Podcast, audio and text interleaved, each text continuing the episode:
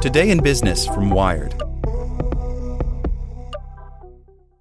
The Science of Scaling, hosted by Mark Roberge, is brought to you by the HubSpot Podcast Network, the audio destination for business professionals. Each week, Mark Roberge, founding CRO at HubSpot CRO, senior lecturer at Harvard Business School, and co founder of Stage 2 Capital, sits down with the most successful sales leaders in tech to learn the secrets, strategies, and tactics to scaling your company's growth. I like the episode with the founder of Aircall on how to go from handling your own sales to scaling a sales team. It has great advice for entrepreneurs. Listen to the science of scaling wherever you get your podcasts.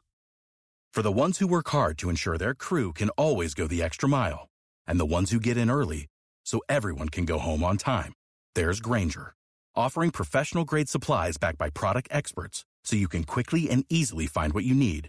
Plus, you can count on access to a committed team ready to go the extra mile for you. Call, clickgrainger.com, or just stop by. Grainger, for the ones who get it done.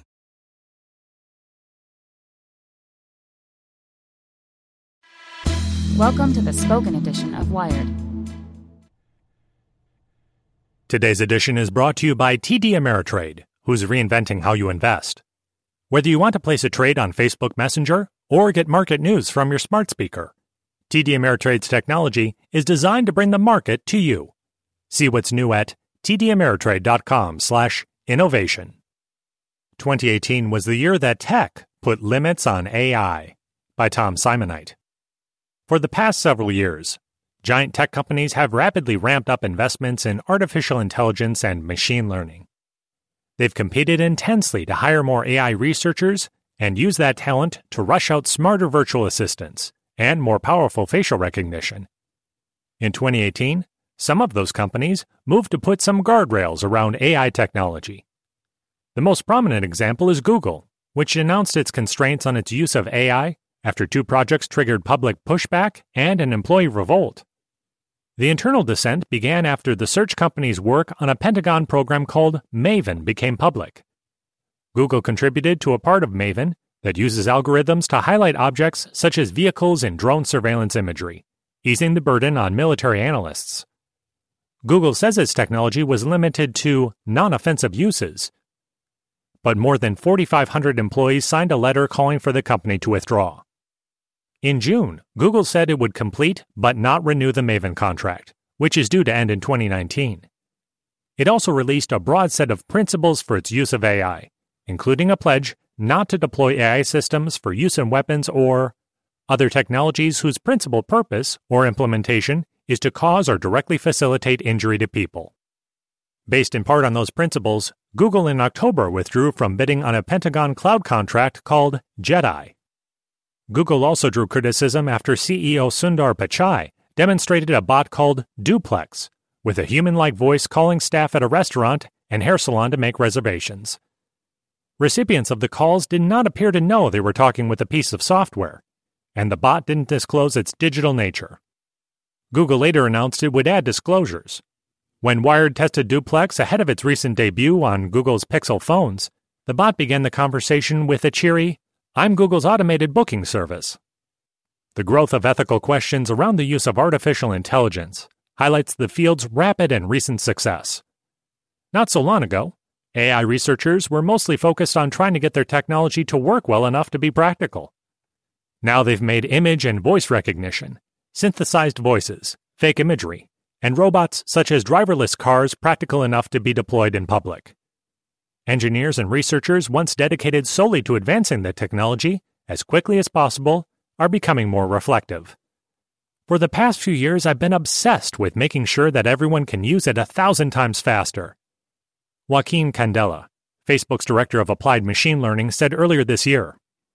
As more teams inside Facebook use the tools, I started to become very conscious about our potential blind spots, he said.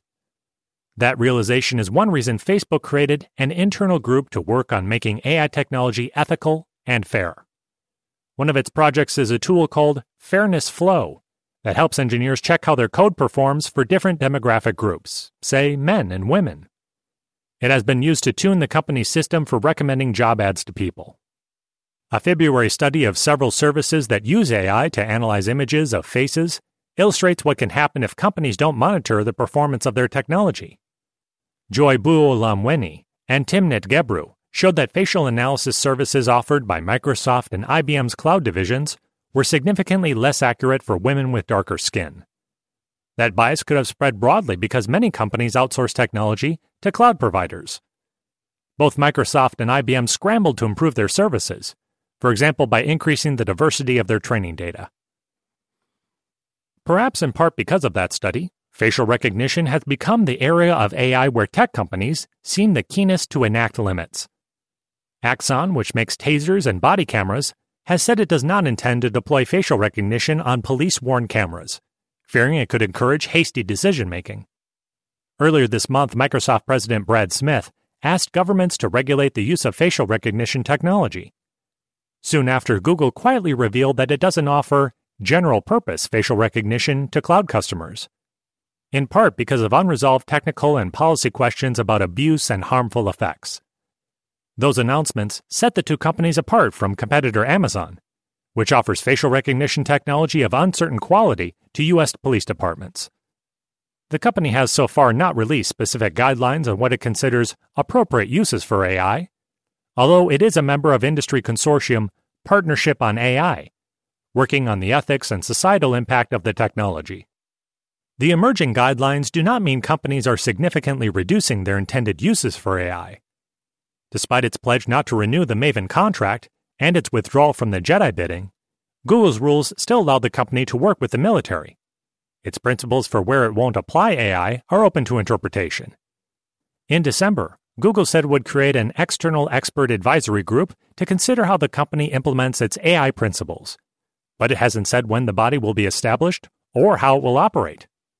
Similarly, Microsoft's Smith worked with the company's AI boss Harry Shum on a 149 page book of musings on responsibility and technology in January. The same month, the company disclosed a contract with U.S. Immigration and Customs Enforcement and promoted the potential to help the agency deploy AI and facial recognition. The project and its potential use of AI inspired protests by Microsoft employees, who apparently had a different interpretation of the appropriate ethical bounds on technology than their leaders. Limits on AI may soon be set by regulators, not tech companies, amid signs that lawmakers are becoming more open to the idea.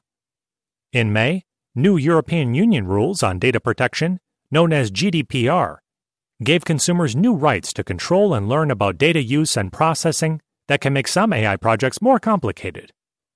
Activists, scholars, and some lawmakers have shown interest in regulating large technology companies. And in December, France and Canada said they will create an international study group on challenges raised by AI, modeled on the UN's climate watchdog, the IPCC. Without the ones like you, who work tirelessly to keep things running, everything would suddenly stop. Hospitals, factories, schools, and power plants, they all depend on you.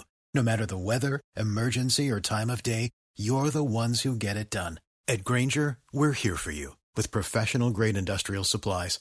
Count on real time product availability and fast delivery. Call clickgrainger.com or just stop by. Grainger for the ones who get it done.